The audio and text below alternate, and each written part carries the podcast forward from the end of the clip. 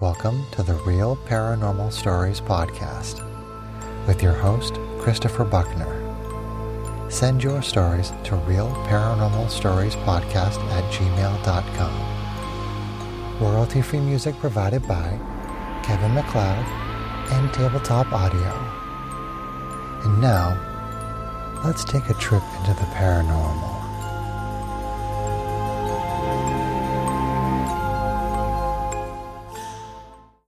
This story comes from Reddit user Double Maintenance 880. And this is their story. My farm has been in my family's name since 1798. It was built on an Indian burial ground. I know that's always what people say, but I'm 100% serious. All throughout my childhood, I've heard stories passed down from my ancestors. Stories like our livestock disappearing, names being called from the tree line. You know, the normal ghost stories you get told by the campfire. I always thought they were just that stories.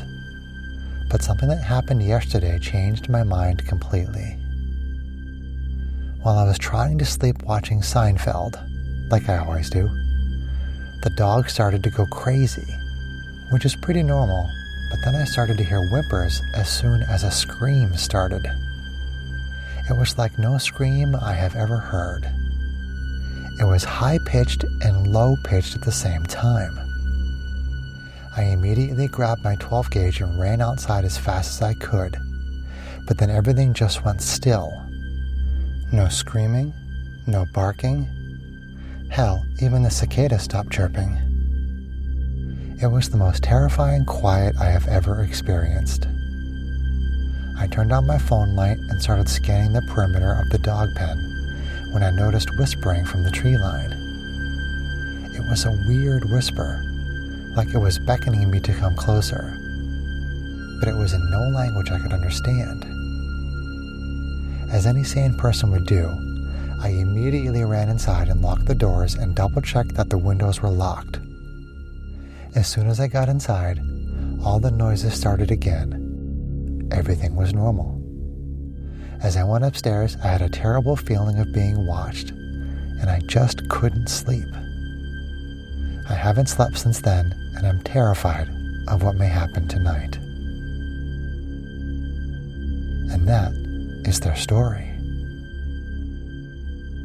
This story comes from Reddit user Garlic Bread Fairy and this is their story. I've always loved horror and ghost stories, but have had a healthy dose of skepticism when it comes to real life supernatural encounters. That was until this incident occurred in 2015. I was visiting a friend in Portland for the weekend. Halloween weekend, as cliche as that sounds.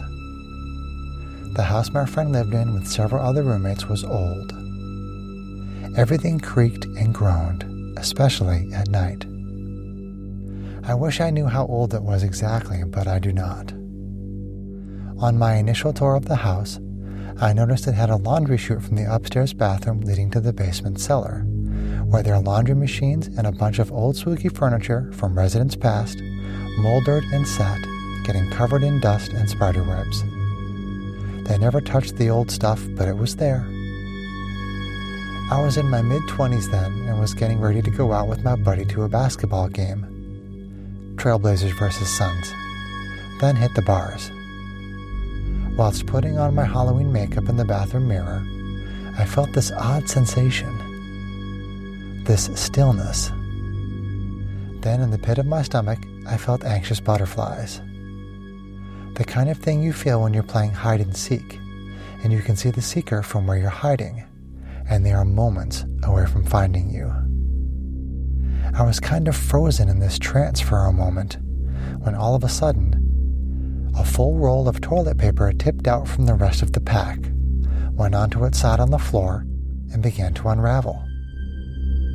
With absolutely no draft in the bathroom, no fan, no gust of wind, this brand new roll of toilet paper just began to move and unravel by itself and it was unraveling down the laundry chute. I stood there, eyeliner in hand, poised against my eyelid, watching this teepee unravel through the mirror in which I was doing my makeup. When it finally made it to the end of the roll, the cardboard inner roll just spun around in a circle for what felt like forever, then stopped. I kept standing there for a moment, unsure what just happened. Suddenly, my friend knocks on the bathroom door, which startled me. Hey, is everything okay in there? I came out looking super pale, and he's like, What's wrong? I told him what happened, and he looked at me funny. He told me he was just in the basement and saw a ream of toilet paper come streaming down and fold over itself in a perfect zigzag. He led me downstairs, and sure enough, I see the unraveled roll of teepee neatly folded over itself, with no one side being any longer than another. He kept telling me, Seriously? You're telling me you didn't do that? And he finally believed me after some convincing. He had thought I was doing it and came up to check on me, thinking I was just playing around with toilet paper for some reason. But neither of us had been doing anything to provoke the incident. He was digging through his laundry looking for his son's shirt. I understand completely if, having read this, you think this is the stupidest incident you've ever heard of. It happened to me, and I know how stupid it is. But to me and my friend, it was crazy bizarre at the time. Nowadays, my friend and I just laugh about it because, why? What kind of funny little haunting was that? Maybe some presence wanted to play a classic Halloween night prank on us and TP the living? But to this day, I feel like some presence was playing around with that toilet paper. My friend didn't own the house and had only lived there for a few months. And I never got a chance to ask the main owner if other strange things had happened there before. But I don't care what anyone tells me. I count this as a hilarious paranormal experience, with what my friend and I now call the toilet paper ghost. And that is their story.